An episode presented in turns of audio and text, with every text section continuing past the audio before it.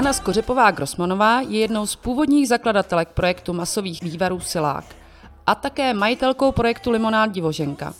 Kromě podnikání v potravinách je také oceněnou foodblogerkou a kromě toho zakládá zahrady ve školkách. Jak kloubí rodinu a všechny svoje projekty? Kde vzala nápad na zahrady ve školkách? Poslechněte si podcast Šíbos. Sponzorem epizody je americká ambasáda v Praze. Děkujeme za podporu. Move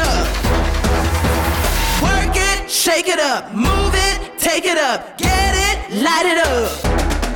Move, work hard, I'm a everyday... Dneska vítám Aničku v podcastu She Boss. Aničko, hezký odpoledne. Ahoj. A Aničko, tebe jsem si pozvala, protože já vím, že jsi eh, podnikatelka, foodblogerka, eh, že jsi tváří slow foodu, že zakládáš eh, záhon, záhonky ve školkách. Je to tak. Že toho děláš hrozně moc a zároveň jsem tě potkala jako mentorku v programu Eva a vůbec nechápu, jak to všechno stíháš a co všechno děláš. Tak mi řekni, jak jsi vlastně začala podnikat a v čem podnikáš? Tak eh, abych to úplně uvedla na pravou míru, tak samozřejmě to, že to mám všechno v portfoliu, neznamená, že to dělám všechno najednou, ale je pravda, že uh, spousta těch věcí, co jsi jmenovala, tak jsou jako nějak současný. A jak jsem se dostala k podnikání? Hmm. Uh, no, takže byla jsem ve čtvrtáku na vešce a byla jsem vlastně aktivním členem Slow Foodu, což obnášelo organizování různých akcí, je prostě jako takový nějakou míru aktivismu a já jsem prostě jako věděla, že jsem asi podnikavý teda typ a že by možná bylo dobrý spíš než se nechat zaměstnat, mm-hmm. jako si udělat vlastní podnik.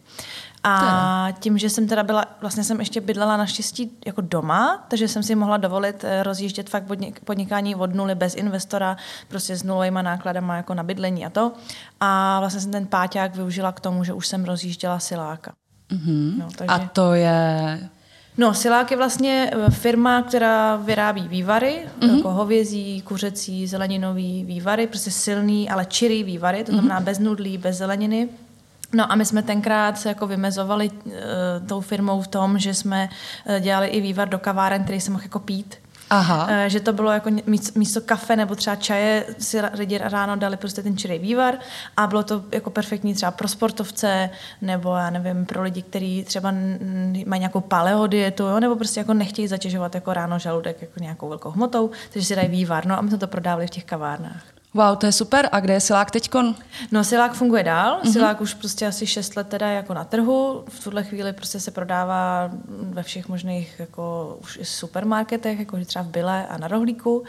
A, ale já vlastně už v něm nejsem, protože jsem si asi před dvouma půl rokama teda pořídila miminko, nebo stala jsem se maminkou, takže, takže jsem jako z podnikání, co se siláka týče, vlastně odešla. Mm-hmm. Předala jsem to všechno eh, tomu svému společníkovi Martinovi, se kterým jsme siláka zakládali.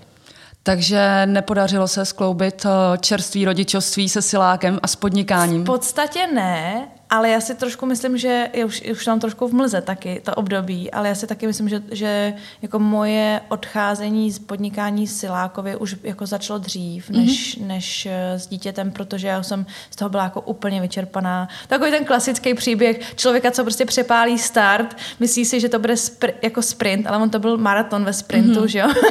A prostě se z toho po třech, čtyřech letech jako složí fyzicky víceméně mm. a, a prostě já si myslím, jako už pak i vlastně tu rodinu zakládala s tím, že si to důvod počinout. Jako. Jo, aha, tak dobře.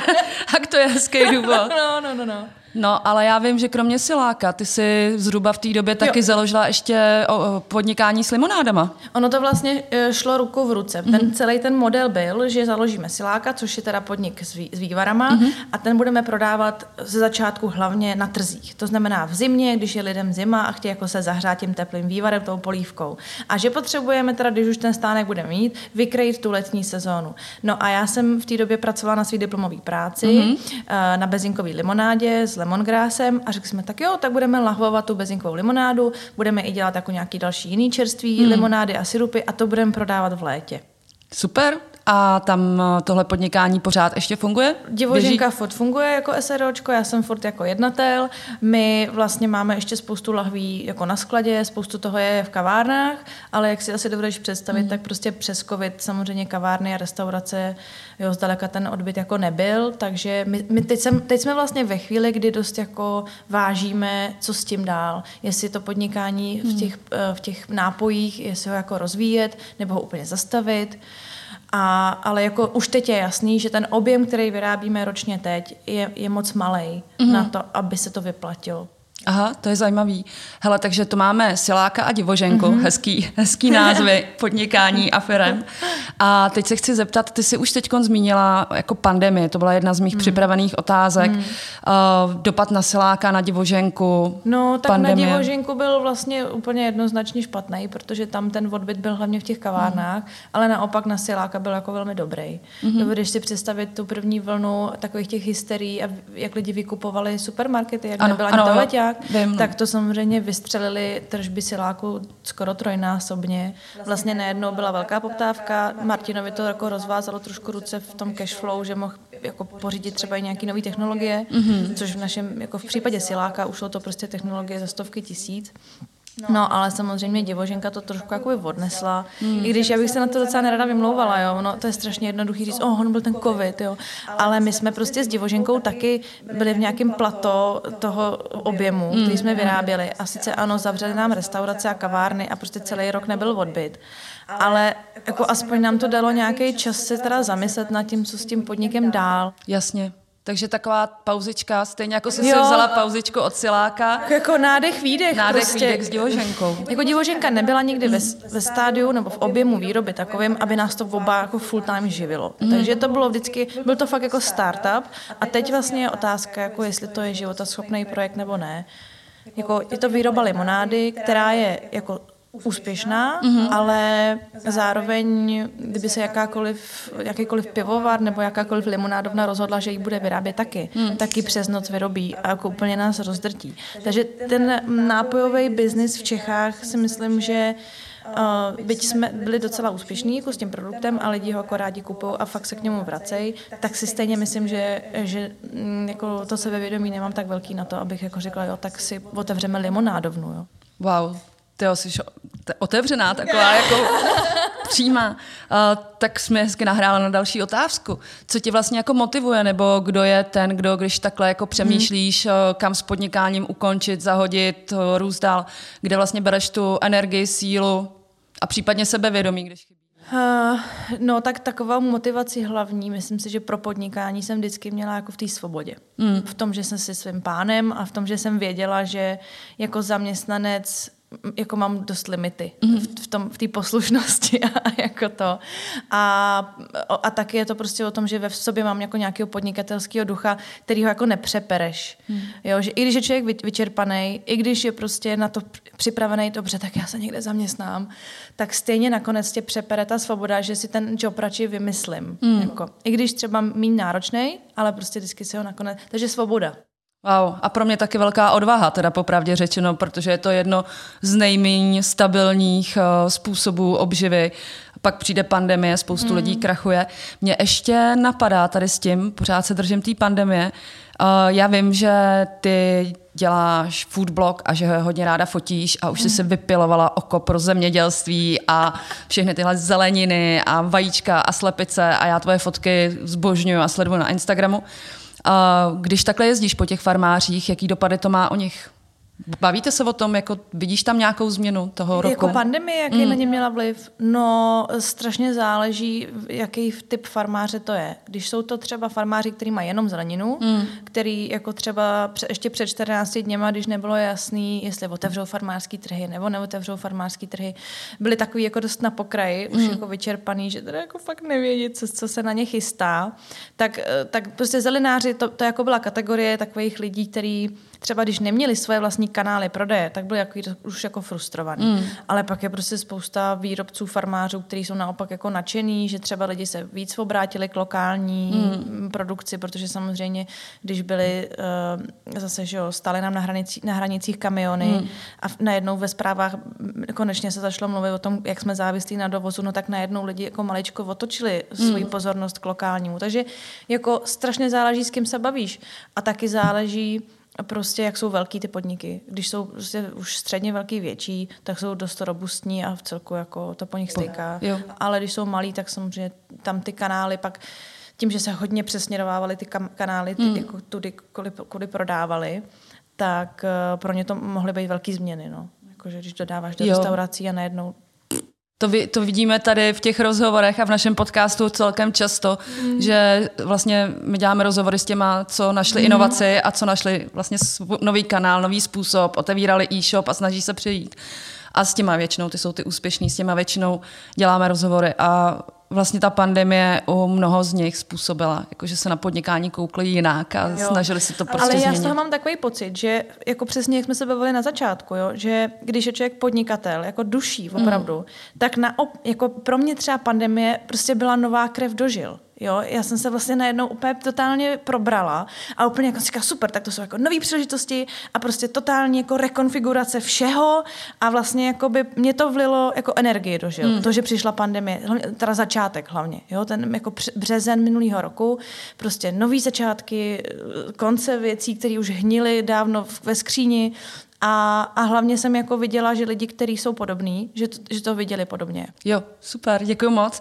Uh, už jsme probrali pandemii, asi tvůj největší úspěch, už jsme taky říkali, nebo na co jsi nejvíc pyšná za tu svoji kariéru? No, ta jediný, co bych tak jako chtěla říct, je, že vlastně tím, že mm, skáčem z jednoho do druhého, jako co všechno dělám a co jsem dělala, hmm. a siláka a slow food a tak, tak uh, pro mě jako taková linka, která protíná celou tu kariéru, je to jídlo. Hmm. Já studovala jsem jídlo, začínala jsem, podnikala s jídlem, teďko zase fotím farmáře, všechno to jakoby je o jídle.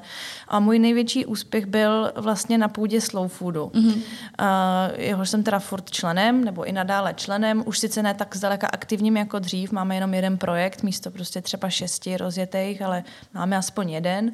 No a já jsem asi v roce 2014 nebo 15, um, to byly takový ty naši, naše jako zlatý eh, roky se slow foodem, tak jsem eh, byla pozvaná na otvírací ceremoniál uh, takového velkého zahájení právě Salone del Gusto, což mm. je jako olympiáda prostě slow foodová. A na tom ceremoniálu je třeba pět až šest tisíc lidí. To okay. je obrovský olympijský stadion v Toríně. No a já jsem tam měla reprezentovat tu mládež slow foodí a jako měla jsem tam asi čtyřminutový proslov. Wow. Takže to byl můj jako největší úspěch kariérní, ale to bylo prostě v oboru, jakoby v tom aktivismu, jo, mm. nebo v tom slow foodu, to nebylo jako v podnikání. Ale to teda mám jako, jako vnitřně takový největší úspěch, byl tady ten proslov. No. A co cena, cena food blogger roku? Tak to je letos. Hmm. Letos takový ocenění, který určitě zahřálo. Uh, já jsem vlastně vyhrála tu kategorii objev, hmm. i když se mi spoustu lidí smálo, protože já už bloguju vlastně, když jsem blogovala před deseti lety, tak to, to tady blogoval Cuketka a možná další dva lidi a to tady ani zdaleka nebyla ta komunita tak velká mm. na to, aby se mohli udílet nějaký ceny, jo. Takže mě, jakoby já jsem teď teda zase strčila nohu do dveří znovu s tím foodblogem, ale už zase naopak eh, si nemyslím, že jsem takový typický food blogger, jo? že bych jako dělala recepty a fotky. Mm. Já spíš trošku maličko víc to směřuju k té žurnalistice nebo jako reportáži. A to na tom miluju. Mně se hrozně tvůj blog líbí. Takže já za to děkuju. Ale jakoby vlastně si nepřipadám, že jsem typický reprezentant food blogerů a proto vlastně ta cena je pro mě taková rozpačitá v tom, že nevím, jestli jsem v té kategorii úplně správně. Jo. Ale je to jako hrozně hezký ocenění. To zase nemůžu říct, jo. Ta gastronomická komunita, která mm-hmm. ho vlastně udílí, je jako hrozně hodnotná, takže to být jako zaznamenaný, nebo to, že si mě vůbec zase všimli, je jako hezký. Wow, děkuji moc. Já jsem si už by, to bych padalo chvíli, že i vrátíš cenu, jak jsi to komentovala. Že vrátíš no ne, jenom, ocenění jenom s tím, prostě, že vlastně nejsem ob, No vlastně nejsem objev a, a za druhý otázka, jestli jsem vlastně foodbloger, ale Ale jo, asi, asi jo. Já si myslím, že seš, protože ty seš jeden z mých nejoblíbenějších blogů a profilů na Instagramu a myslím si, že seš prostě influencerka, že děláš opravdu skvělou práci a reklamu vlastně farmářům. Mm. Jo, a ty příběhy, které zatím jsou a ty pravdivé fotky, které ty tam dáváš. O, já fakt mám hrozně moc ráda, vždycky, když říkám, a zase byla fotit farmu, tak se koukneme, chmel nebo krávy tentokrát. že já ho mám hrozně moc ráda. Uh, já jsem si tě chtěla zeptat ještě na jeden projekt. A to jsou ty školky.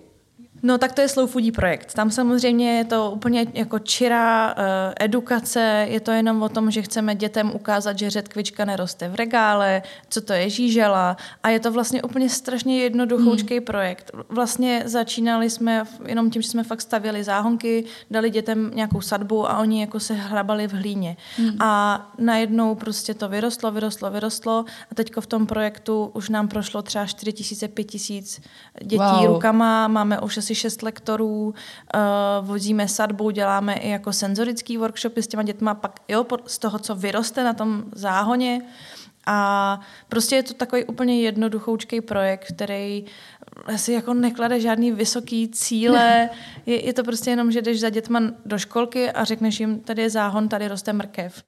Hele, a ten projekt eh, navedlo tě k tomu tvoje vlastní rodičovství? Ne, ten projekt už je zpátky pět let, jo. jsme začali ho už, nebo čtyři roky a prostě vzniknul jako z kurikula prostě slow foodu. To je, to je projekt, Dobře. který v Itálii, celá severní Itálie, všechny školky v Itálii tam mají záhony. Mm-hmm. Ten projekt tam jako je opravdu ve velkým a my jsme jenom vlastně ho vzali a skopírovali tady. Máme, my máme i spoustu jejich materiálů, jako přeložených do češtiny, uh, pak jsme si udělali nějaký teda vlastní, ale to je prostě projekt, který my jsme, my jsme vzali ze Slow Foodu a tady jsme ho jenom adaptovali. Aničko, ještě mě zajímá, pořád u těch školek, mně se ten projekt hrozně moc líbí a líbí se mi, že se inspirovala v zahraničí, protože ta zbožňuju, když někdo v zahraničí se inspiruje a přinese uh, sem do Čech něco, co tam funguje. Uh, jak často vlastně ty s těma dětma trávíš na té zahradě? Uh, no takže záhonky pro školky jsem vymyslela, my jsme to teda převzali z té Itálie, ten projekt, a, ale normálně máme na něj koordinátorku, máme na něj grant vlastně z několika městských částí a já v tom projektu jsem v takovém módu, že tam můžu kdykoliv přijít a pohrát mm-hmm. si mhm. s dětma a povídat jim o žížalách, ale když třeba přesně jsem byla těhotná nebo tak, tak my máme prostě ty, ty, ty lektory, který to všechno zastanou. A ten projekt jakoby jede úplně jako sám o sobě. Jo, takže ty jsi taková inovátorka, přinášíš nápady. Já jsem to rozjela, no. furt v tom vlaku sedím a jsem tam si dám kafíčko a jako zaparticipuju, ale vlastně jako neřídím to hmm. a, a nestojí a nepadá to na mě. Jo, jasně. Tak Což tě... je vlastně docela velký úspěch. to si myslím, že je velký úspěch, že jsi yes. to zařídila dobře. Konečně. A Aničko, všechny tyhle projekty, já vím, že ti neběží celý rok všechny najednou a nějak to musíš skládat a někdy jsou sezónní, Přesně. jarní, podzimní, něco. Ale jsi matkou na plný úvazek, takže cestování po farmách taky zabírá čas. Jak to slaďuješ? Jak to vyvažuješ všechno? No, uh, je to jako docela náročný. Musím říct, že, že uh, za č- čemu vděčím nejvíc, jako rozhodnutí na začátku mateřství, je, že jsme se rozhodli nebejt uh, taková ta nukleární rodina. My, my jsme s manželem prostě přivedli potomka na svět nejenom pro sebe, ale i pro i jako babičky a moje rodiče a moje ségry a bráchy a my strašně rádi jako to dítě sdílíme s tím zbytkem té rodiny. A oni s náma. Takže vlastně my nejsme takový, jako že my máme tu výchovu a kdo nám ji bude kazit, tak ten nesmí se s tím dítětem bavit. my vlastně jako strašně rádi dáváme to dítě babičkám, mami, mojí mamince prostě nebo i mým bráchům a, a ségram, takže takže toho, toho času je samozřejmě uměrně tomu o trošku víc, ale jako jinak skloubit prostě mateřství a full-time job je, je samozřejmě velmi jako náro, náročná aktivita. No. Jak starý máš? Emičce jsou teď dva a půl roku. A vlastně s pandemí tak nějak začala chodit do školičky nebo jako do hmm. jeslí, protože já jsem prostě pracovat už chtěla a ale když si třeba teď vzpomenu poslední dva měsíce, když byly zase bez školky, hmm. tak to teda bylo hustý. jako, vlastně jsme přišli i o ty babičky, protože hmm, jsme dnes. nechtěli ohrožovat. Přesně. Jo? Přišli jsme o tu školku, kterou vlastně jsme dál platili a do toho já jsem si vlastně, jako už jsem měla nasmluvaný spoustu kšeftů a prostě jako práce. Hmm. Takže teď jako, jako co? A jak jsi to zvládla, jak jsi to, jak jsi to no, řešila? jako nebylo, nebejt toho, že moje ségra nakonec, ale jako je 16, jo, Hmm. která, která už covid měla, Mhm. která byl kousek, tak ta fakt jako Emičku si na odpoledne s kočárkem bere do parku, tak nebejt toho, tak já bych musela prostě úplně utnout všechny svoje aktivity a jako prostě to zabalit a být jenom matka. Jo, takže jako musím říct, že covid mě dal dost zabrat. Mm. Jako, co se týče work-life balance. Ale když vemu mimo covid, tak my fakt jsme jako manžel, to je naše dítě společný. Takže když chci já pracovat, tak on je s Emičkou. A když on chce pracovat, tak já jsem s ní. A když oba potřebujeme pracovat, tak je s ní někdo jiný. No, prostě A vy jste oba podnikatelé. Ne, Ondra je vědec, Mhm. mm-hmm. Ondra je vědec, Ondra dělá normálně v, jako na Karlově univerzitě a tím, že je na doktorátu, Mhm. mm. tak samozřejmě tam se jako víc než hodiny počítá jako výzkum. Prostě tam musíš odevzdat nějaký článek, tak máš jako deadline, no dělej si to, kdy chceš, když to budeš dělat po večerech, budeš to dělat po večerech, ale jako nemá, nechodí do, do práce, jako že by musel na píchačky. Na píchačky, a to. takže má to flexibilnější. Takže je trošku. relativně flexibilní a druhá věc je zemědělci, který já často fotím, ty jako jedou soboty, neděle, Hmm. pondělky, ty mi to jedno. To znamená, já dost často můžu třeba jet fotit o víkendu. Jasně. No, proto děláme rozhovory ve čtvrtek v pátek.